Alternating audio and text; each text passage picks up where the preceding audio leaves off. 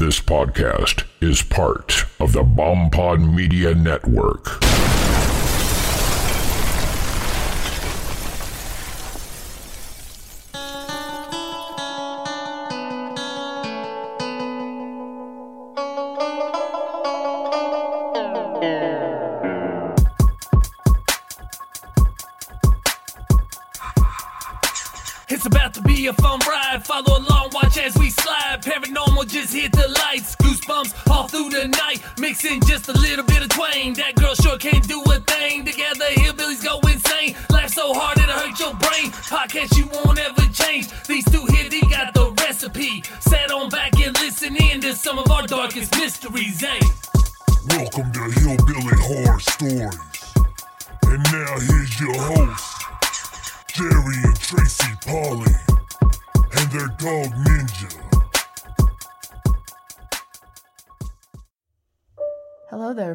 Skin suits. This is Ember. Angel. And Nikki. Do you love true crime? Of course you do.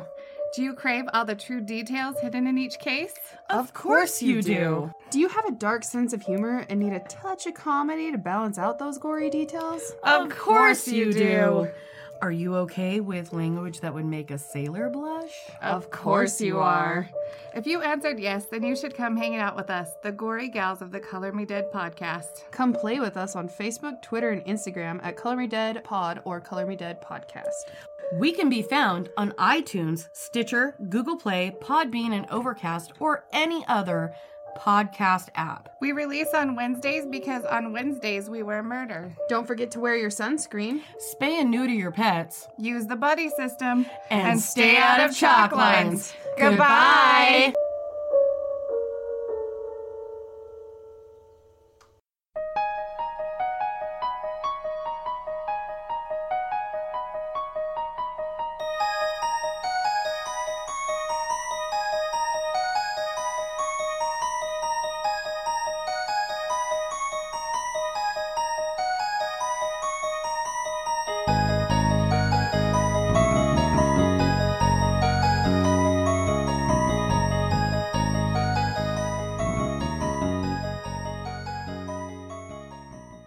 All right, everybody, welcome to episode 65. I'm going to try to muddle through this. I have a horrible cold, and my voice is probably going to snap, crackle, and pop. Uh, it's not Rice Krispies, it's just uh, me trying to get through this. Oh, I feel sorry for you, babe. So, what we're going to do, uh, this is a very special episode. This is our episode where we have a rare interview from Father Gary Thomas, who is the exorcist that uh, they based the movie The Rite starring Anthony Hopkins, off of. Man, that if y'all have not seen this movie, you need to. It is an awesome movie. excellent movie. There's definitely some differences, and we're going to cover that. Um, I'm going to try to get through this story. Um, if this is probably the best my voice has sounded all day, we've been working on it. So I don't know if I can get all the way through it, but we're going to give it a shot. So we're going to skip any of the um, um iTunes reviews and uh, Patreon supporters and stuff just to try to get through this. But we do want to definitely want to say thank you to all of our uh, military and civil servants across the God country. God bless you all. God bless you. All right, so we're going to jump into this first story. This ties in a little bit to, um, and you'll see as we get into it, to what we're going to talk about with Father Gary Thomas uh, as far as what was going on in Europe during 2004, 2005 with the occults. That ties into when all these exorcists started being appointed. Um, so this first story is going to be kind of the um, you guys like some of the music episodes we do, and this is going to tie right into it. It's on uh, an Italian heavy metal group called Beasts of Satan. Ooh, that's a scary name. Yeah, it actually is. So let's jump in right into this. Beast of Satan was, like I said, is an Italian heavy metal band. Members of this group committed three satanic ritual killings over a six-year period. Oh my gosh, really? Yeah. The BBC called the crimes the most shocking crimes in post-war Italy. Oh man. So that goes all the way back to World War II. So you're talking the early 40s. Yeah. The first incident was in January 1998. It was a double homicide that occurred in the woods northwest of Milan, Italy. I'm going to probably butcher these names because they're all Italian, but I'm going to try not to. Sierra Marino uh, and her boyfriend Fabio Tollis were actually stabbed to death and beaten in a drug fueled ritual involving sex and heavy metal. Dang. They partied hard for sure. Well, the young couple had spent the night uh, drinking at this little bar that was uh, called the Midnight Pub, and that's that's what they typically would do on the weekend. And which I guess it's odd. I guess it's different in Italy because like the boyfriend's only like 16 years old, but they were at this bar drinking. oh dang! How I was gonna say So- how that work? Yeah, they they never actually uh, returned home, which is where the the first problem came into. Now both of them were stabbed to death by their friends Andre Volpe, Nicola Sapone, and Mario Marcion. Okay, they were stabbed by their friends. Yes, they were all Okay. part of this band. That's messed up. Now Fabio was a good size to begin with. He was like 6'2", 220. Oh dang! So he was a you know he was the 16 year old boyfriend that was killed, but he was a bigger guy. He tried to defend himself and his girlfriend, but was overpowered by the group. Now Volpe, I'm guess that's right, but we're gonna call him Volpe. Volpe, Sapone, and Macion. Um, they then after they killed him, they danced on their grave. Yeah, they buried them in a shallow grave, and they danced on top of it what the hell is wrong with them? and they were laughing and screaming, "Now you're zombies! Try to get out of that hole if you dare." oh man, what a bunch of sickos! Oh, was was that the um uh what do you call that when they was that the ritual if they got up out of the grave they were in? I don't know if that was the actual ritual or not because they, they didn't really cover what actually happened as far as the ritual. They just know that they, you know, and we'll get into more details about what happened that night as we go when we get into some of the confessions. Um, when the couple initially went missing, the police thought that they were just kind of ran off together and eloped because that Oh. well friends and stuff talked about that Yeah. how much they loved each other and all that stuff. Michelle Tollis, which is Fabio's dad, he said he that he didn't buy that explanation. It's just that wouldn't like his son. Something just seemed off about it. So he began his own little investigation. Just a few days, or a few, I'm sorry, a few hours before his murder, Nicola Sapone forced Fabio to call home and tell his dad that he wouldn't be coming home that night. He said he was going to be, he would rather stay with his girlfriend. And that's one of the things that tipped his dad off because he said that did not sound like him. You know, he obviously he liked his girlfriend, but he wasn't the type to just say, I'm not coming home, I'm going to spend the night with my girlfriend. Okay. So his dad immediately um, kind of thought something was going on. He called the bar where they were at. And unfortunately, Sierra and Fab- Fabio had already left the bar with who they thought obviously were their friends. Now, through some investigating, Mr. Tollis discovered how deep his son was into all this Satanism and occult. Oh, This so he had no clue. No, then. he had no clue. And unfortunately, this whole Satanism and occult thing was what was really big into that heavy metal scene in Italy at the time. That Mm-hmm. was more of the death metal, not necessarily the heavy metal like Metallica and stuff. More like the Mayhem stuff. Yeah. That we covered before. Our old friends from Mayhem. Oh yeah. Now, Michelle Tollis spent the next six years doing everything he can to build a file uh, of all these activities that the bands, that all these people, the band that his son played in, because he had played in that band. Mm-hmm. So he was building a file of all these things that were going on with the band and the people that were in the band. Six years Dude. worth of coming up with this stuff. When the third murder actually happened, he took his evidence to the police and used it to link the three murders all together, mainly to that Andrea Volpe. Okay, I think I missed something. Do you mean six years after he was sixteen, or six years before he was sixteen? No, it was he was 16 when he died. It was six years after. Okay, because I was gonna say, dude, he was like what, 11, 10? Well, you got to keep in mind this third mur- murder happened in January of 2004. Mm-hmm. So their murder happened in 1998. So there was a six years difference Oh, okay, gotcha. Mm-hmm. between the the two murders and then the third murder. Okay, so let's talk about the third murder a little bit. 27 year old Maria Angela Pezzotta was the victim at that time, and she was the former girlfriend of Andre Volpe. no. So this goes back a little bit. Volpe later confessed that uh, he invited her over to dinner for, with himself and his current girlfriend, who was this high school uh, girl named Elisabetta Ballarin. Mm-hmm. So she was only like 18 years old. Mm-hmm. He invited his ex girlfriend over for a friendly dinner, and then it turned unfriendly after she got there. So the intentions wasn't to kill her. Now, well, Elizabeth- wait. I know I'm stopping you. Sorry. He invited his ex girlfriend to the dinner, and then he invited his new girlfriend to the Yes. dinner. Well, what the hell's wrong with that I have picture? no idea. What do you think is going to come out of that? Well, This Elisabetta that he was dating uh, was the daughter of a pretty well off family. So she had money. So this guy was like the exact opposite of what she would normally be hanging with. She had ran away from home to be with this guy, the Volpe guy. oh, gotcha. Now, after um, Maria Angela arrived for dinner, Volpe decided that he was going to go ahead and kill her because of some new details. She knew way too much, basically. You always hear that story. They knew way too much. She knew everything about the, the two murders before. She knew a lot about the, the cult that they were uh, doing. So she just decided that, hey, it's probably best. And you got to keep in mind, these people were on drugs nonstop. yeah. So it's not, they're probably super paranoid. Oh, I'm sure that's a, something uh, a lot of years to keep secret. Yeah, so Volpe actually shot her in the throat Oh, dang. at point blank range after they had a violent fight. He called Sapone and said, "Hey, uh, we have a little bit of an issue because uh, Maria Angela was still alive. After he shot her in the throat? she was in agony, but she was still alive." Holy crap. And of course, Sapone, he's like the leader of the group. He chastised Volpe and told him, "You can't even kill a person," and then he threatened him. So then he comes over to the house. They tried to hide her dying body in the greenhouse of uh, Elisabetta's house, even though she was still alive. So they were going to try to bury her in a shallow grave in this little greenhouse. To finish trying to kill her off, they hit her in the head with a, a very heavy shovel several times My and then just continued to bury her. Sapone then went back home and pretended like nothing had happened.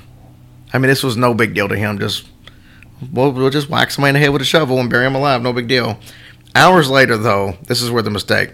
Volpe and Elizabeth decided, after they took a huge dose of cocaine and heroin, that they were going to get rid of um, uh, Maria Angela's car. Mm-hmm. So they were going to drive it into town, all hopped up on whatever they were on, and they had a wreck and Oh, was stupid. arrested. Oh, you're stupid. Yeah. Stupid. Now, after the arrest, Volpe and Elisabetta confessed to the murder. The investigator of this whole murder, um, investigation of this whole murder, along with Michelle Tollis's info, would let them to be able to tie all of the deaths together because it led them right to the buried bodies of Marino and Tollis, Oh, my the- his, goodness. his son. People, you got to think. It also tied them, made them aware of this cult actually existed and, and how much other stuff could be going on. Well, that's good. I mean, that's a that's what they get. At least some of the truth will come out. Right. Now, Macion, who was kind of the medium of the group and was also Tollis's best friend, he confessed to beating Fabio Tollis to death with a hammer after uh, Volpe and Sapone had stabbed him. Oh my God, I just visioned that in my head. Yeah, actually beat him in it, and this was his best friend. Oh my lord. The cult was also accused of pushing uh, then the drummer, which his name was uh, Andre Botlot, to commit suicide because he refused to join in on them on the stabbing and everything of them because they were his friends. So they pretty much decided that they were going to put enough pressure bullying him that he one night just got real drunk, got behind the wheel of his car, and he just drove it drove it into uh, an accident where he killed himself. That's terrible. That bullying shit's for the birds. Don't be doing it. Now, on February 22nd, 2005, Volpe was actually sentenced to 30 years for the 1998 murder and 2004 murder. The judge actually gave him a sentence of 10 years longer than what the prosecution was fighting for. Good. Michelle Tollis, of course, Fabio's dad, was happy with the sentence, but um, Sierra Marino's mom, she wasn't happy at all. She said that she felt like that they completely got off Yeah. uh, with a very light sentence Well, after yeah. murdering people. Um, she was quoted as saying, "They are murderers. It's just not fair." Mm-hmm. And I gotta agree with her. no, I agree too. Five more members of the band were sentenced to long prison terms in 2006.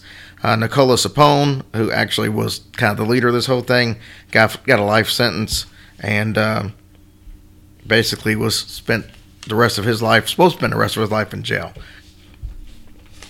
The um,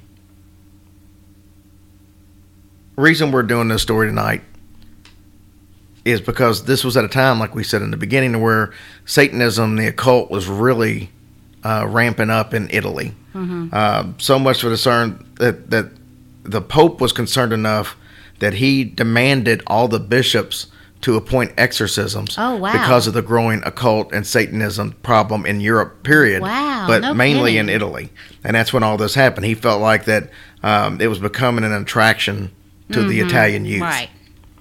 Now, the Roman Catholic Church connected the Vatican began offering these two month courses on uh, diabolical possession and exorcism for any kind of priest that wanted to join up.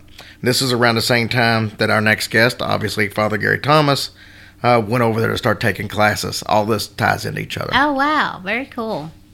So, how about that for a, a music episode? Man, I tell you what, that is so disturbing to think that your friends would do that to you.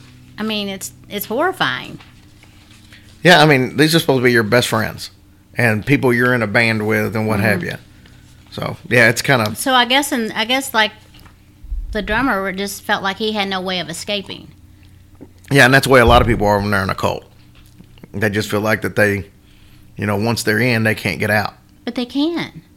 Can't they? Well, yeah, drive your car into a Well, pole no, or I don't mean get out that way. Surely, my goodness. well, I guess this isn't going as horrible as I thought it might, so we've got another story to do. Okay, good, baby. This is actually a listener story. Um, if you're a Patreon listener, you've heard Celeste tell a story Yeah. on there before. She had an awesome story about um, uh, her wife Mm-hmm. and and uh, actually having some situations going on in the house that was related to her wife. Well, she actually sent this cool story that's her about about her mom. It's not about her, but it's a story that her mom has told her Okay. over the years. So this happened back around 1978. Her mom was a college student. This is a, um, you know, like I said, back in '78. So she's she's coming back to campus one day, and her car broke down on I-26 in Charleston, South Carolina. This was a very remote part of the freeway, and in 1978 there were no cell phones or anything like that, so she had no way of contacting help. She basically was just sitting on the side of the road in the middle of the dark. Yeah, no. Right. So about that time, this man comes by. He's he's dressed in all white. He's in an all white truck. He pulls over to help. He comes out. It's an African American man. He's dressed in an all white painter suit, and he offered to give her a ride. Well, that's nice. Well, she refused at first because this was a complete stranger. All right. Well, I can see that. He made her feel comfortable by showing her pictures of his family, and uh, he kind of insisted that she come with him. Mm-hmm. She's a little nervous, but she goes and gets in the truck because it just seems safer than being there on the side of the road. Right. He took her to this little gas station where she called the cops in a tow truck. She turned around to, to thank the man, but then when she turned around to him, he was gone. No way. And nobody can remember seeing the man there. Well, yeah, you would think you would notice, remember somebody in a white suit and or like a white. Yeah, so nobody nobody remembers seeing him. So the police take her back to her car. It's this beautiful red 1965 Mustang, Nice. only to find out that it had been completely vandalized. Not nice. Tires have been slashed, all the windows have been broken out, the seats were all cut up. It's especially sad because this is a car that she had had since she was a teenager. You know, so Yeah. this was like a little special car to her. The cops told her that the area that where she was broke down at was a frequent area for gang ac- activities, and she's lucky that she actually left and took that ride when she did. So that said, the last woman who broke down in that area, on uh, she had been approached by the gang while she was still in her car. They actually robbed her and shot her to death. Oh no. her mom never found the guy who actually gave her the ride, and there's no, no surveillance footage of it. Oh wow. So he was an angel. Well, Celeste said exactly that. She likes to think that he was an angel because without him, she wouldn't have been born. This was her mom. Yeah. Now, there's a strange ending to this story, though. Years later, her cousin got into a horrible automobile accident. One of her cousins was actually ejected from the car. Now, he claims that a man in a white jumpsuit pulled over, loaded him into his truck, and drove him far enough out to he, so he could get to an ambulance. Like before, he was wearing all white and was never seen again. I love him. Yeah. And for the record, uh, the Mustang has actually been completely restored, and they actually can drive that still today. Yay for happy ending. I love Yeah. him. I That's- love that angel. That's a really cool story. It is cool. I know we did um, Um, I can't remember what road it was, but we did. I think it was the the one in Florida, the I four. I think is what it was, where we did the. Um, and there was a story similar to that in there, where the woman had been picked up by a trucker who took her to the gas station, and then there was no sign Of him, of him after that. So that's pretty cool. That Aw, that makes me so happy. And I'm glad her car's good today. That's great. yeah. So you know, and you're talking that was seventy eight. So I mean, it's been what almost forty years. Yeah. Well, I'm glad mommy was safe so we could have your beautiful soul on this earth. Yay. Absolutely, that's not over the top at all. I wouldn't. I'm happy about this. this is good stuff. All right, guys, I made you wait long enough. Uh, this is the uh, one of the my, my all time favorite guests as far as um, I can't believe we actually got him. I know this is crazy. It took a lot of effort, and uh, he told me no, as we talk about on the interview. And uh, I was persistent because I think you guys would enjoy this as much as I enjoyed it. So, uh, without further ado, here is Father Gary Thomas. All right, I am excited to be joined on the phone by a special guest. This guest, I think most of you will know, even if you don't know the name right off the bat. Uh, please welcome to the show, Father Gary Thomas. Good evening, Jerry. Thank you, Father Thomas, for uh, granting us this time tonight. Now, I said most people may know who you are already without knowing the name right off, because Father Gary Thomas is actually the most famous exorcist in the United States right now. And one of the main reasons is that because Matt Baglio wrote a book called The Rite The Making of a Modern Day Exorcist, that was based on his experiences over in Rome, learning to be an exorcist, which then inspired a movie uh, called The Rite. Now, we're not going to touch a whole lot on the movie tonight because I know there's a lot of changes, or, or not changes so much, but Hollywood styled movie as opposed to what the book really was. But, Father Thomas, how cool was it to be able to sit down at a, at a world premiere of a movie with Anthony Hopkins? Well, so in terms of working with Anthony Hopkins, um, I have to say, I mean, uh, you know, I, to be working on a major motion picture with, you know, one of the few greats, I believe, in Hollywood was uh, quite enjoyable, and obviously was a probably a one-time experience that I'll always remember. He was most um, uh, gentlemanly like. Uh, we had a very nice repartee. He was quite open to suggestions on the set, and uh, was was per- personally very interested in the ministry. And so we did spend a lot of time, you know, off camera, uh, discussing the ministry that I've been involved in for 12 years now. And uh, I have to say, it, it was a thoroughly enjoyable experience. So let's ask the obvious question. You know, how does one become, in in your case, an exorcist from going from the day to day regular responsibilities of being a priest to now jumping into exorcism? How did that take place? to say it was probably very providential. Um, it wasn't a role I was seeking. It was a role that became available. Um, the bishop of our diocese had um, approached uh, my very closest priest friend because of a mandate that came from John Paul II in 2004 that every bishop in the world should select a priest and train them to be an exorcist in response to the growing occult activity in Europe at the time. And so this same priest, who our bishop had asked, um, had a very, very serious background in spirituality and had a doctorate to go with it from Catholic University. And so he approached myself and the other members of our prayer group that we are, there's five of us that are part of a, a, a priest support group monthly. And we all said, we all endorsed the bishop's opportunity and offered him for him to go and, um, and to take on this role. And a month later, when we had our next meeting, he he said he had declined, and I just simply spoke up and said I could I could be the exorcist. I believe in the personification of evil. And so uh, the same priest then said, "Do you mind if I tell the bishop?" I said no, and both myself and this priest were getting ready to leave our assignments, and I was going on sabbatical to Rome for a period of a year. And so our bishop said, "There's a course you can take in Rome." Well, while I once I enrolled in the course, Matt Baglio was also taking the course as a as a non cleric, and um, you know it became very clear while I was taking the course that I really needed to find an exorcist really to apprentice under, and one of the other Americans in the course, and there's only three of us, it was Matt, myself, and another Franciscan, he was apprenticing under an 85 year old priest uh, at a very famous church in Rome. And he would come every Thursday to class and tell us these experiences. And so I, I said, I don't, I've really got to go find someone, which I did.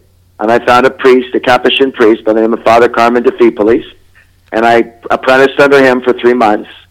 And I, I was with him three days a week for three hours at a time. And I observed about 80 exorcisms during that time. And that's really why I learned the basics, along with theology, the theology I was taking in the course. I learned the basics for the ministry. Let me ask you this: Can you tell me a little bit about your relationship with with Father Carmen and what you experienced with him? How different it was from the classroom setting of what they were teaching you?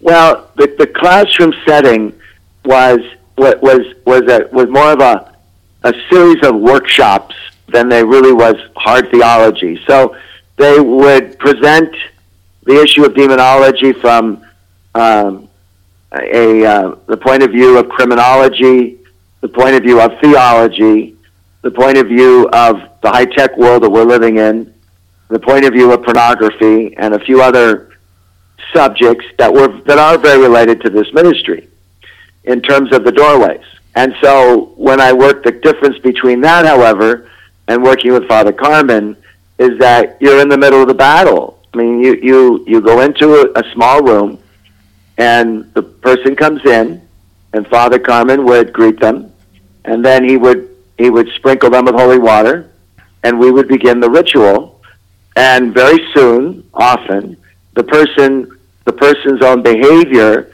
would begin to manifest in very very um, un, in unhuman type ways. And you could see very clearly early on, in, most of the time, where there would be clearly a very threatened kind of presence that would overtake the person sitting in the chair. And so the difference between the classroom and the hands-on, you know, um, settings with Father Carmen was that you were you found yourself really in the co- in the middle of a cosmic battle between good and evil. So what you said you experienced about approximately 80 exorcisms during that uh, three month span. Man, that seems like a lot. Is it? Is that the norm, or, is there that many people out there that have demonic possession, or was it a sign of the times for that that point in Europe? What is it? Just tell me what your opinion is of that. Well, at the time, I was really very much of a novice. I would say, first of all, the, the Italians have a very different approach to the whole process leading up to a formal exorcism. Um, in the course, you're taught very clearly to build, to assemble a team, a team of, you know, medical and psychological psychiatric experts. You're also taught to develop and form a prayer team. In my experience, the priest I work with had neither and that's really much more of the norm in Italy, where they don't necessarily have, they don't follow a protocol to the same degree that we do here in the United States, where we never start out with a formal exorcism.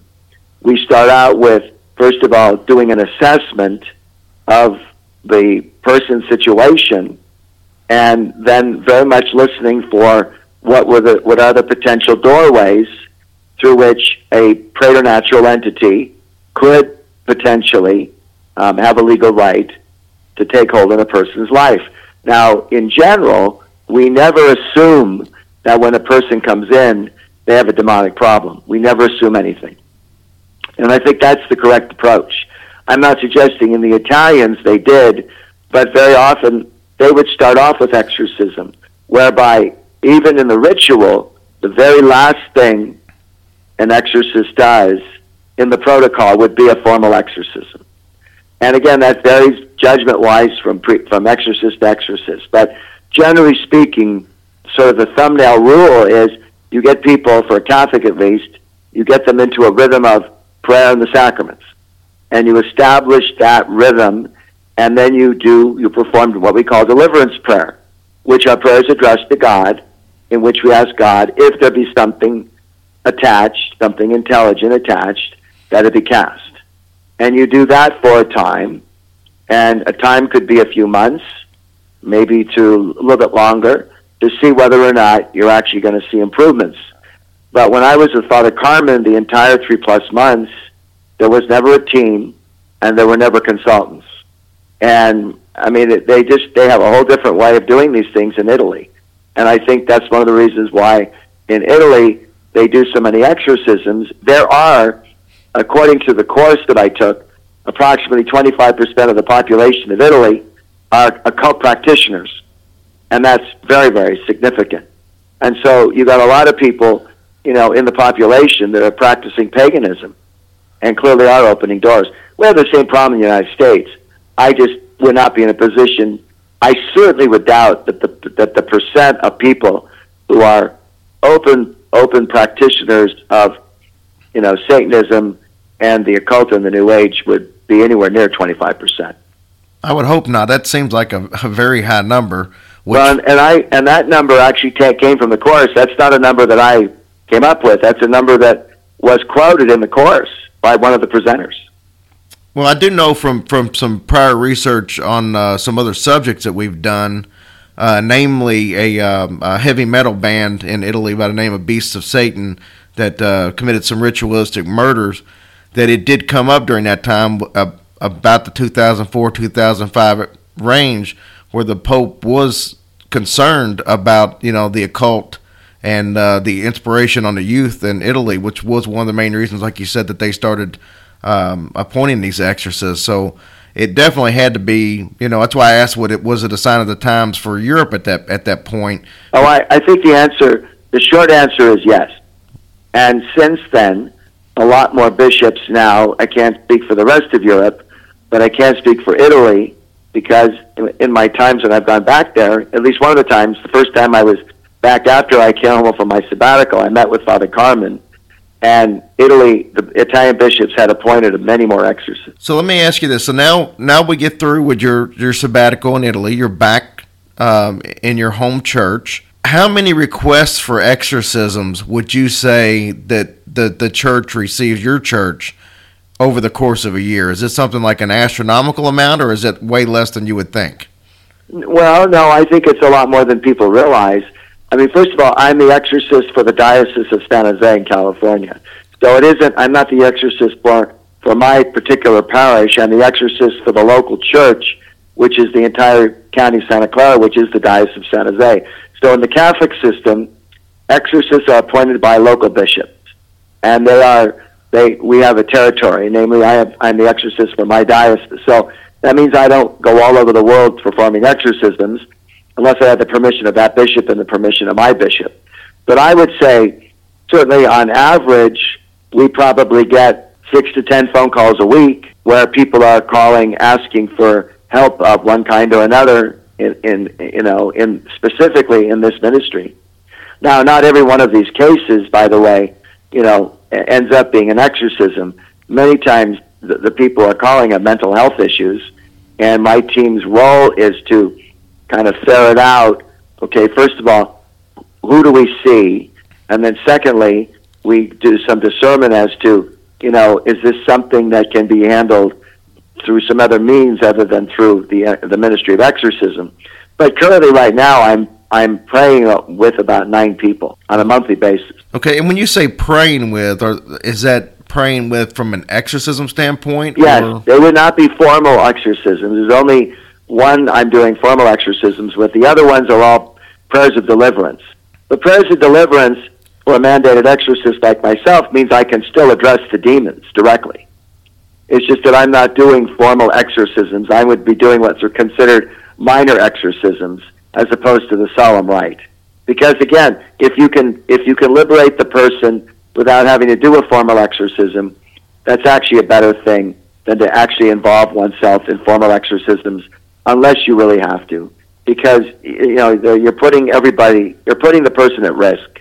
Um, that's not to say that they're not at risk, some risk anytime you're doing deliverance prayer. But when you really ramp things up to a formal exorcism, you need to be absolutely sure what you're dealing with. So let me ask you this: you you've got the calls that come in. You take your steps to weed out uh, ones that, that need the the uh, exorcisms, the ones that might have mental health stuff. What do you, you you guys use to determine?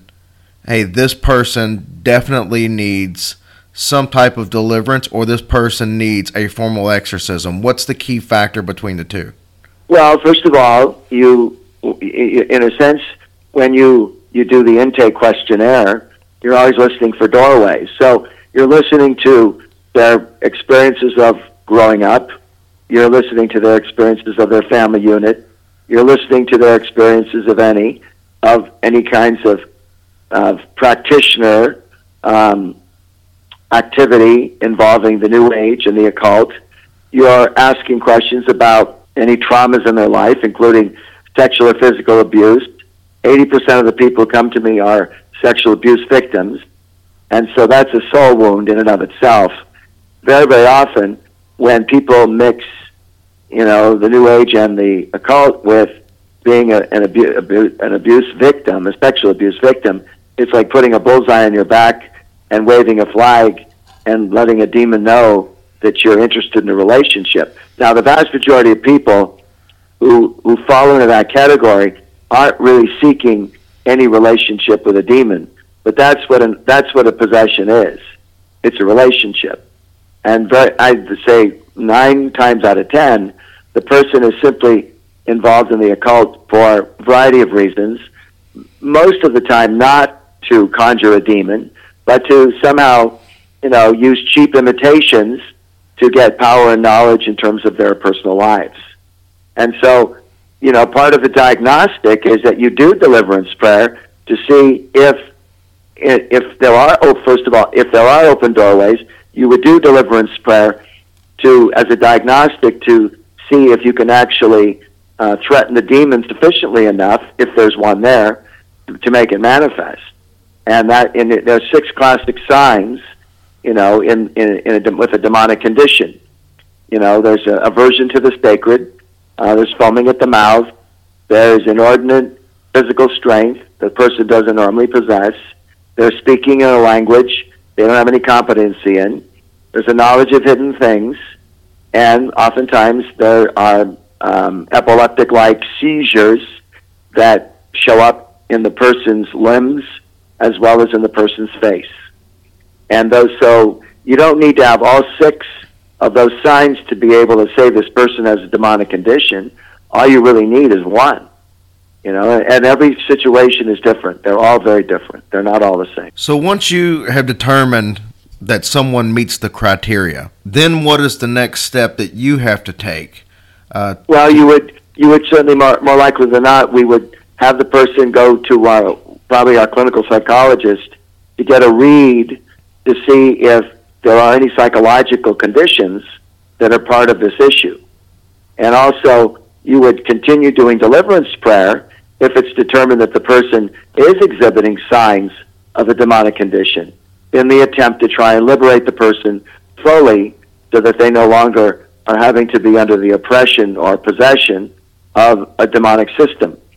You only go to a formal exorcism when you've been doing deliverance work for a while and where you really kind of end up hitting up, you, you reach a judgment whereby you believe, the exorcist believes, that doing, performing a formal exorcism will lead to a much more expedient outcome. So I know you were talking about earlier um, people that you're praying with right now, and so with someone that you're doing a formal exorcism on, is this something that you know to go back and forth? Like I say, one of the things we're wanting to accomplish is here is break down the reality of what you do as opposed to what people have been taught in the movies. So in a formal exorcism, this is something that can take place over days, weeks, or months. I'm assuming. It usually it, it usually takes place. In other words, you never do one exorcism.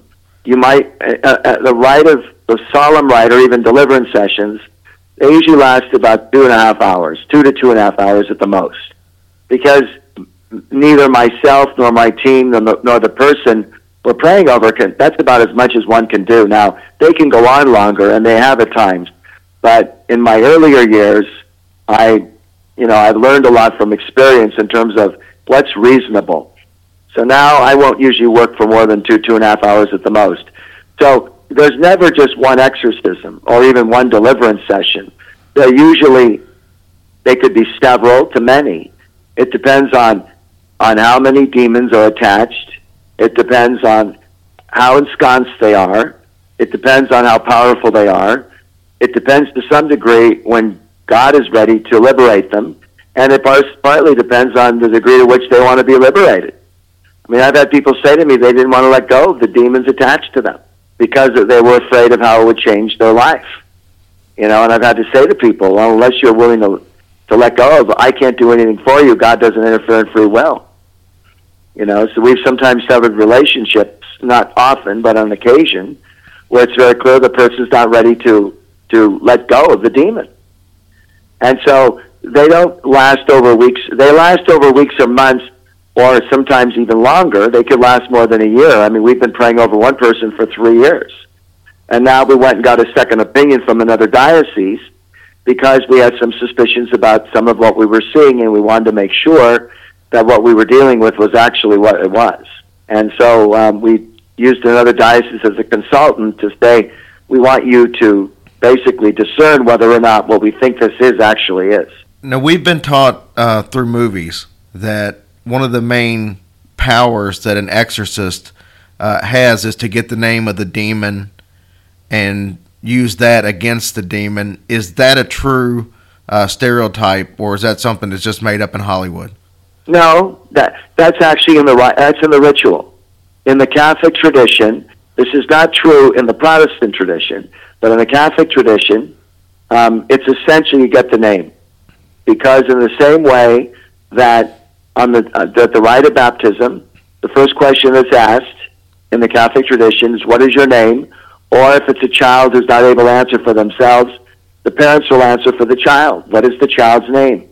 That is a way of calling attention to a, a, a whole invitation that parallels God calling the prophets by name, Jesus calling the disciples by name.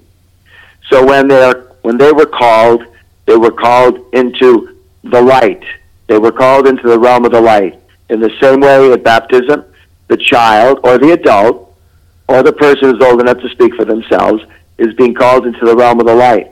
So when the demon, in a perverse way, is being called by their name, what is your name? The demon wants to avoid that because to be called into the realm of the light is is their condemnation and their and, and their defeat.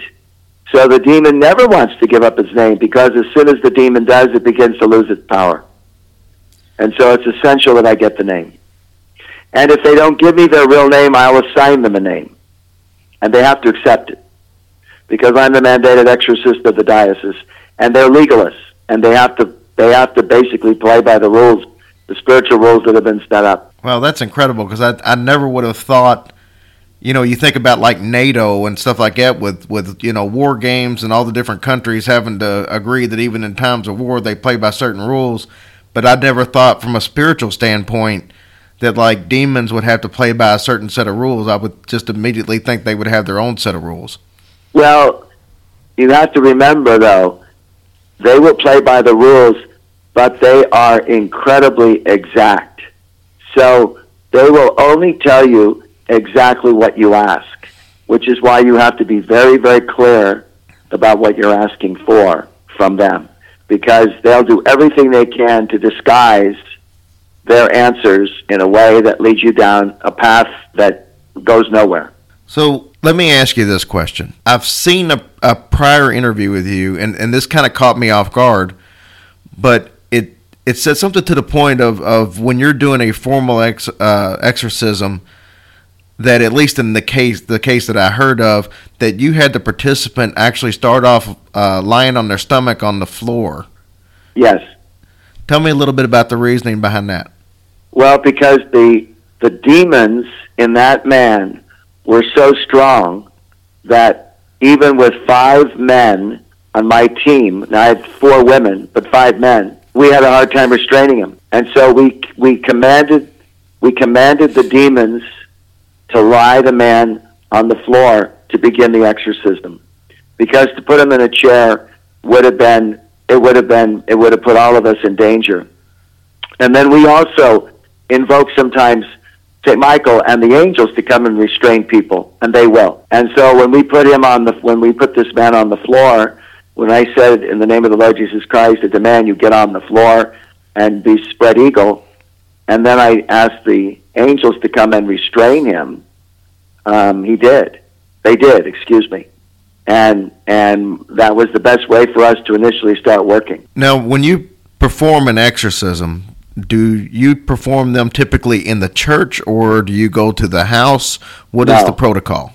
Now, the normal protocol is the all the exorcisms and deliverances take place in our church, with the doors locked, with a sign on the door that says "Healing Session in Progress," with the doors oiled with chrism, which is a sacred consecrated oil, blessed by our bishop, to seal the demons in so that they can't escape. And you put the Blessed Sacrament out exposed. We call that the Eucharist. And they're always done in the church and in proximity to the the the um, Blessed Sacrament, because the Blessed Sacrament is the real, it's the real and true presence of our Lord Jesus, and so therefore you want to always do the exorcisms as closely as possible in a church or an oratory, in the presence and proximity of the Blessed Sacrament, always. So I've never done an exorcism in a house. I've done a house. I've done an exorcism of a house, but I've never done an exorcism of a human being in their residence. Um, I have prayed with people in psych wards a couple of times, but it's not ideal. And I would much rather do it in the church where we have much more control. So you said you did an exorcism of a house. Can you tell me a little bit about that situation and, and why you felt an exorcism or why an exorcism would be needed of a of a house per se? Well, because the house had a had a had a spirit attached to it. So there is a there is a rite, a ritual, for the exorcism of a thing or a place, including a house. I mean, it could be an object, or it could be a piece of land, or it could be, you know, as I said, it could be a, a place or a house. So at times, I receive calls from people who will express concern over either spirits they've seen with their own two eyes, or or realities, uh, paranormal activity in their house um, that they've observed or they've sensed. And so I usually will go out if it's in my diocese, um, and I will go and exorcise the house with the rite of exorcism of a place, which is very different than the rite of exorcism of a human being. It's much shorter in length. It's you. It's the, the the prayer that's used is called the Pope Leo the Thirteenth prayer, and you use whole, you use uh, exorcise water and salt, and you go through every room in the house, and there are specific prayers you pray, and then I always go to every room in the house, and then the entire outside perimeter of the house, and exorcise the entire property, and it can be repeated. Well, let me ask you this because you brought up some of the, the items you use with the salt. Now, I've, I've heard on several different occasions on salt being used to keep things out. What is the power of salt? What is what is it about salt that that can discourage demons or, or, or keeps them away? I've never really understood that point of it. Well, salt is a preservative. And in the scriptures, Jesus talks about, you know, him being, he himself being salt and light. And that salt um, has a flavor, obviously, to it. It, it, it, it enhances food. And Jesus himself talk, referred to himself as enhancing uh, the insights into God, uh, the Creator. And so when you use salt in, in a religious context, it is bringing the presence of Christ. Uh, exorcise salt is bringing the presence of Christ and warding off, you know, a demon from being able to stay attached. So let's let's go to when you first got back to the U.S. and started doing this. Do you remember your very first exorcism that you performed by yourself? Yes, I do. It involved a woman, um, and the bishop sent me uh, this family um, two days after I started my new assignment. And I didn't start off by doing exorcisms with her. I simply started off by getting to know her and doing prayers of deliverance with her and her friend. And um, at the time, I had no team, but they, she never came alone. She always came with her friends. So there was always someone else there with me. But early on, I did find another priest that would come and accompany me when I would have to do these deliverances. We never, we didn't move into formal exorcisms for probably a good year um, after I became exorcist. So you jump in, you're you're doing because you got thrown in really quick when after, after two days of it. I, I did. I mean, I had no team whatsoever, and I had to obviously move very slowly. I didn't even have therapists to work with. I mean, I had I had done nothing. I literally got home from Rome, took up my assignment, and two days after I started, the bishop sent me this this man and this woman, and the woman had demonic. Well, she, she had issues. We had a, you know, I had a, you know, initially I listened to her story. I prayed deliverance prayer with her, but then I had to go begin to amass a team, you know, and that that took that took a while, you know, and I therefore I I did not do any formal exorcisms on her for a long time. I continued to work with her. She exhibited some manifestations, but they were actually by today's standards. I would probably not have done what I did. I probably, you know, I think in her case she probably needed more therapy than she needed you know, ex, uh, deliverance prayers. Um, but she she did show enough and exhibit enough that I felt that it did require eventually a formal exorcism. You know, you were approached with with this, you know, becoming an exorcist and going over and and what you experienced, everything with with Father Carmen. Was this something you were fully aware of? Was was in such need everywhere No. before that? No, not at all. I first of all, I didn't even know that we had we didn't have an exorcist in the in the days before the Second Vatican Council, and even up until most recent times. The the knowledge of who the exorcist was in a diocese simply the knowledge of the local bishop. It was never made known to the clergy, and so in my case, once you know the the bishop permission for the book about me to be written and published, which I asked his permission, and then the movie to be produced, which I asked his permission if I could work on the movie. Um, I mean, I became very well known. And, you know, even when I was going to school in Rome with a group of other priests, I used to say to them, you know, you, on Thursday mornings, you won't see me. I'm going to be out at this co- exorcism course. And a number of them said to me, that is supposed to be a secret between you and your bishop. So and then I called my bishop, and he was unaware of that. And so there are dioceses now in the United States where the exorcist is known, and there are dioceses where it's a secret between the bishop and the exorcist. So I, I personally think that it's there's a there's a wisdom in people knowing that a diocese has an exorcist and who it is. The downside is you get inundated with calls, but the upside is that people know they can get some help because there are dioceses in the United States where nobody knows the protocol to even know how to get a hold of somebody who knows anything, you know, about this ministry. And there are dioceses in the United States where bishops have failed to appoint someone. And when I get calls from certain parts of the United States, I'm really stuck because they have nobody to help people who at least need someone to discern with them and journey with them as to what the, the, the source of their, their problem is. Yeah, I, I agree hundred percent. I think it. I think it is a positive that people know they have a, a, a somebody they can seek out if they have these issues. And like I said, it, whether it you know leads to them getting help uh, from some type of a mental issue or whether it means uh, a spiritual spiritual issue, either way, you've got a way to get them covered. And I think that's an awesome thing. Well, it gives people a sense of hope, Jerry. And I think when by the time people find me, they're very desperate, and they've been down the medical path, the psychi- psychiatric path. They've been down the meds path, and nothing works, and they've got big problems. And you know, sometimes they'll turn to me out of desperation, and then I try and at least give them some serious direction. Sometimes that direction leads them back to me or to an exorcist in their own local diocese. And sometimes, you know, the, if the church really takes this seriously, then we have we've got to be able to provide therapists who really do have a spiritual optic. Most therapists are agnostics or atheists, and so very few therapists even believe in the reality of personified evil and intelligent evil. And because of that, that's why everybody on my team, every uh, every therapist, I have two two psychiatrists, one's bilingual, two psychologists, one's bilingual, and the medical doctor, and then several other specialists I consult with regularly.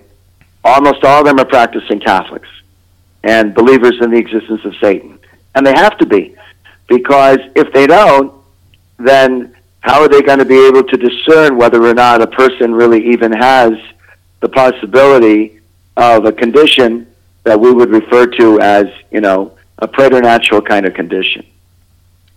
No, and that's completely understandable, and and you touched on that. That's uh, you know definitely a, a, correct statement. There are a lot of these psychologists and, and uh, uh, psychiatrists that are completely either agnostic or atheist, and that really doesn't uh, leave a lot of room to even conclude that something other than a scientific or medical problem could be the culprit. And uh, I, right. you got to look at the you got to look at it all the way around. I think to be able to to make an accurate assessment of people.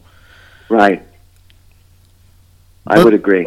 Let's jump back to your time in Rome. You met uh, uh, Matt Baglio, and how did the book come about? How did uh, how did your relationship get to the point to where what did he see where he thought, man, I think this would make a fascinating story? Well, I think largely when when he found out that I was going to stay in Rome, and and once I you know once I started looking for an exorcist to work under. And then when I found one, that's when he said to me, How would you feel if I wrote a book about your experiences?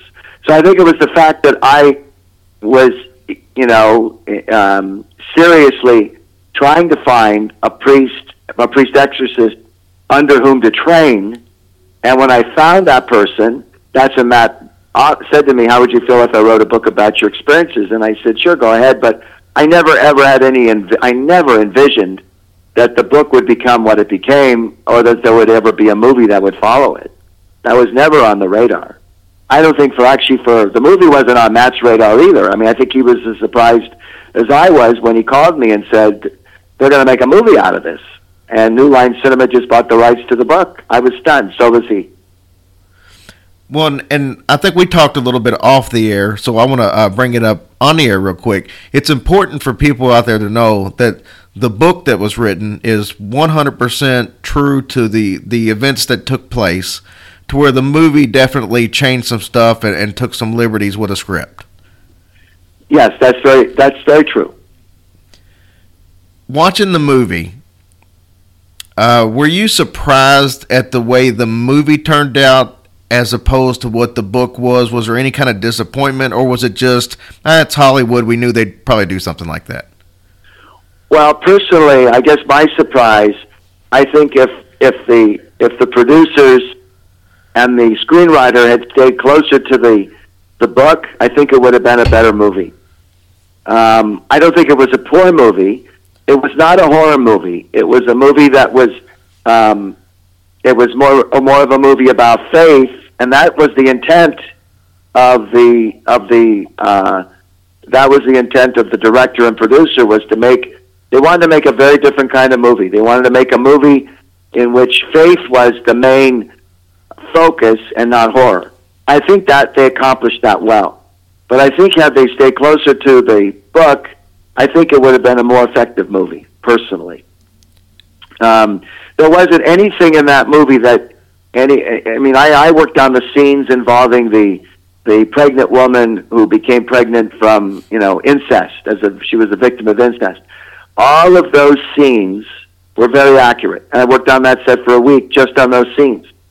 And demons can manipulate physical human bodies any which way they so choose to. And some of the critics, you know, poo pooed all that and said that can't happen. Yes, it can. Because the director kept saying to me on the set, What do you think? I kept saying it's very accurate. And so there wasn't anything in that movie that couldn't happen. Can, can demons possess animals? Yes, and they do could could I, I never personally saw a red-eyed donkey, but that doesn't mean a red-eyed donkey couldn't exist, couldn't be a reality. Um, there are people, and I've had experiences where, not to the same degree as what the movie demonstrated, where there was the hoof of the donkey on the stomach of the little Italian boy, but I have seen people come in with bruises and scratches that they did not put there, nor did anyone else. So, and then they'll disappear in front of you. So, you know, I have seen some of those realities. Yeah, they're true. Um, the the scene where you know my character and I, my character is the young guy, the uh, the young cleric, as opposed to Anthony Hopkins. Anthony Hopkins is my mentor in real life. Um, you know, the the scene where I walk into a room full of frogs. Now that didn't happen, but you have to remember, Hollywood is trying to make visual a demonic attack. Well, how do you make something that's internal external? So very often when I get demonically attacked, it's with um, images involving sexuality. It is. They're not illegal images or they're not perverted images, but they are temptations.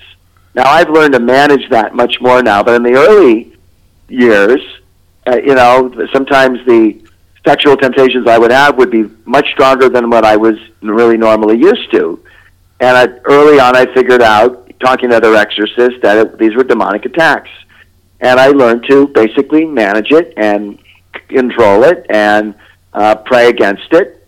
Um, so, how do you take something that's an internal attack, put it on the screen in such a way that expresses a reality visually, even though what you're actually seeing never actually happened? You know, and that was intimidation. That was a demonic intimidation. Fill a room full of frogs, and that'll scare me, my character, from wanting to pursue this ministry.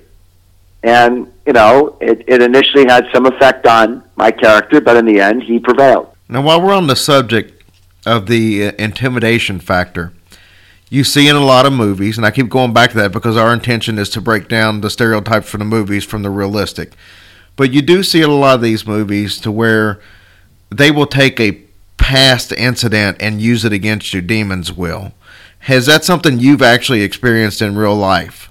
Well, can you give me a little? Can you give me an example? What you mean by that? Yes, like for example, let's take the original movie, The Exorcist. Uh, the, the the young priest in that movie had had lost his mother, felt like that he kind of left her alone and abandoned, was having guilt issues, and the demon in the movie actually brought that up. It appeared to Yes. be his mother, that type of situation. Now, I think in in the Rite there was also actually uh, Yes. some situations like that Yes. too. Yes, it involved my character's father who died. And then the demon that was manifesting through Father Carm, uh, through Anthony Hopkins, you know, accusing my character of not being there for my father and my of my father and me in the movie not having a good relationship. Now, I've not I've not had those kinds of accusations. Um, but I have had, you know, at, at times the sense that, you know, I'm not good enough, um, or that I'm not, you know, faithful enough, um, or that the prayers that I'm exhibiting are not powerful enough. On the other hand, that's not something that happens all the time. In fact, I mean, I know that Christ is with me at every exorcism, and I know Christ is more powerful than, than anything demonic because Christ is God and Satan is a preternatural being. So there's not two equals. But um, yeah, I mean, sometimes I get demonic. I've been attacked physically. I got I got fainted at a wedding a couple of years ago because I was sick from the night from an exorcism the night before. Um, at times I've been physically attacked, but I've never been hurt, and I'm really not afraid. So um, the kinds of accusations, mental accusations, um, they don't happen a lot anymore. And I've, again, I've kind of learned much more now how to manage it and realize it's Christ who's the exorcist. It's Christ who's the one, you know, through whom who works through me, not me through Christ. It's Christ who works through me. Christ is the one who's the deliverer, and I'm there to cooperate in any which way that will help liberate this person. But it's Christ who does the liberating. All right, I want to end on this, Father Thomas. If if you could just spend a couple of minutes telling telling people out there what is the biggest misconception of exorcisms in the real world as opposed to what they've seen on, on television and movies, what how would you sum that up? Well, what a lot of what you see in the movies is actually very accurate. I mean, I see a lot of drama um, in the exorcisms that, that I perform and the deliverances I perform. There's a lot of drama. So most of the drama you would see in the movies is pretty accurate.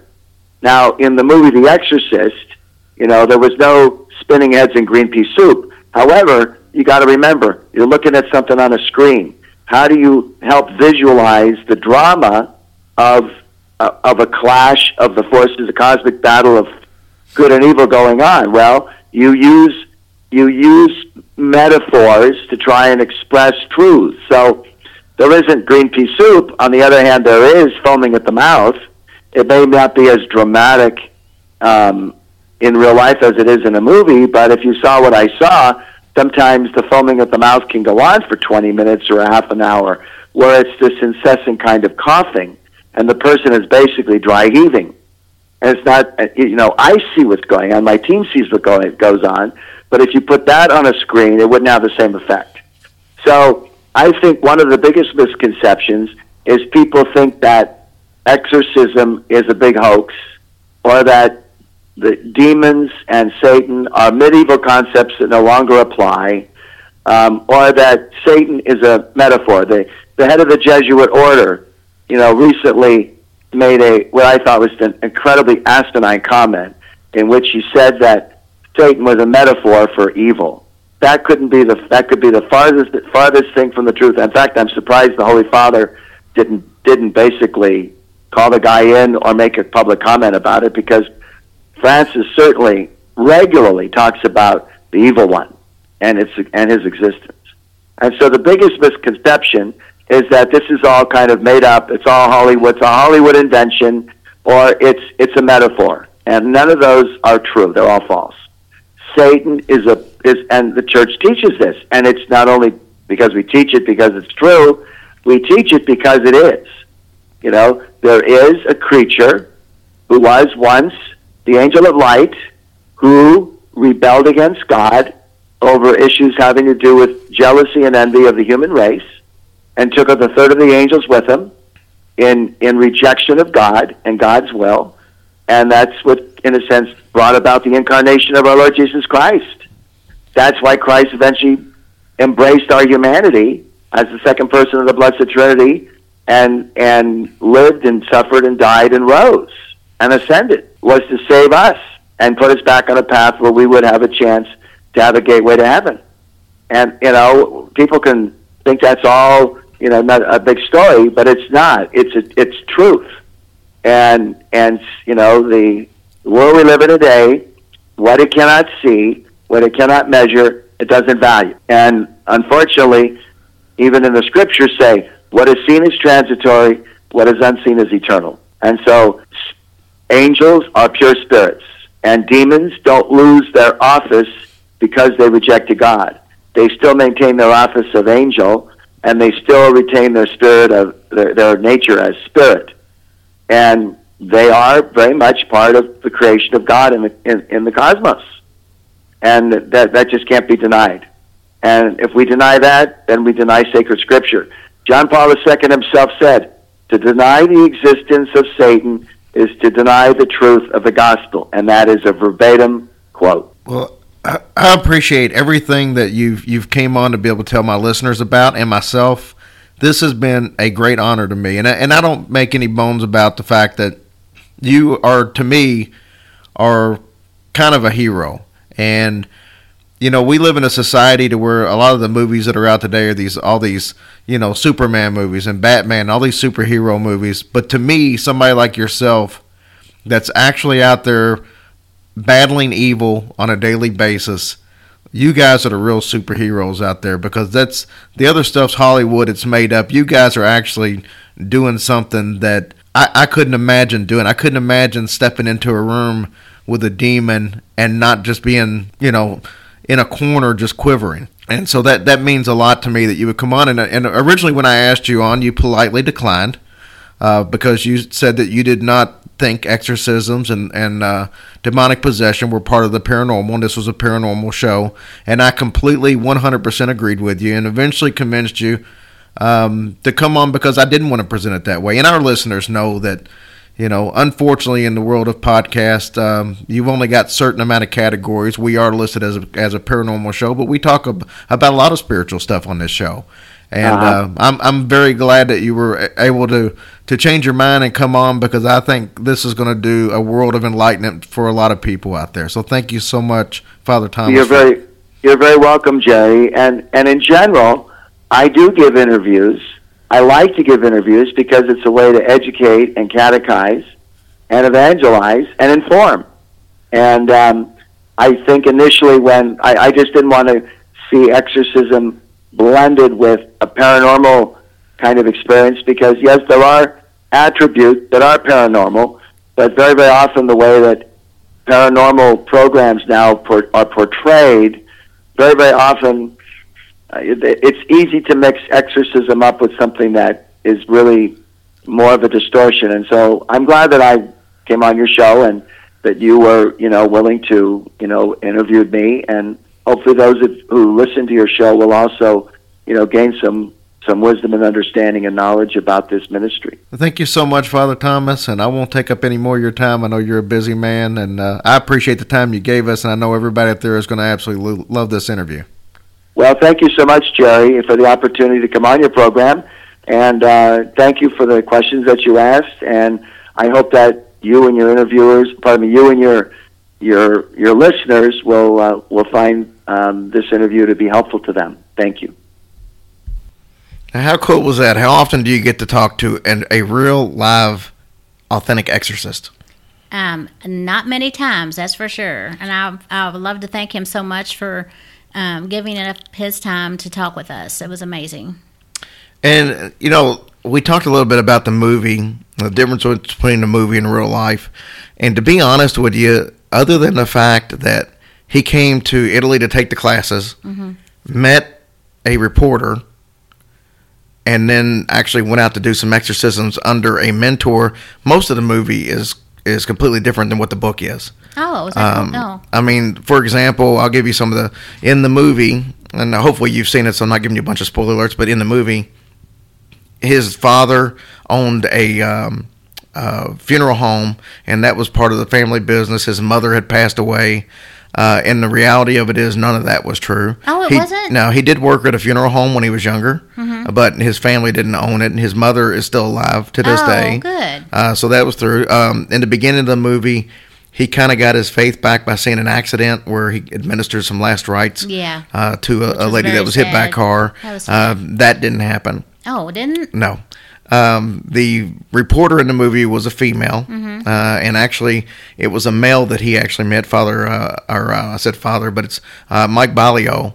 He met him uh, over there, and they decided that once he got hooked up, they would go ahead and, and uh, with the uh, the exorcist that he was mentoring under, Uh-huh. Father Carmen. He would go ahead, and he thought it was a cool story, so he wanted to write a book on it. Oh. Uh, now he did actually go through a lot of these uh, exorcisms. I think he said approximately 80 exorcisms. He's done that many? Yeah, in a three month period. He did 80, And- 80, 80 exorcisms with Father Carmen in a three month period.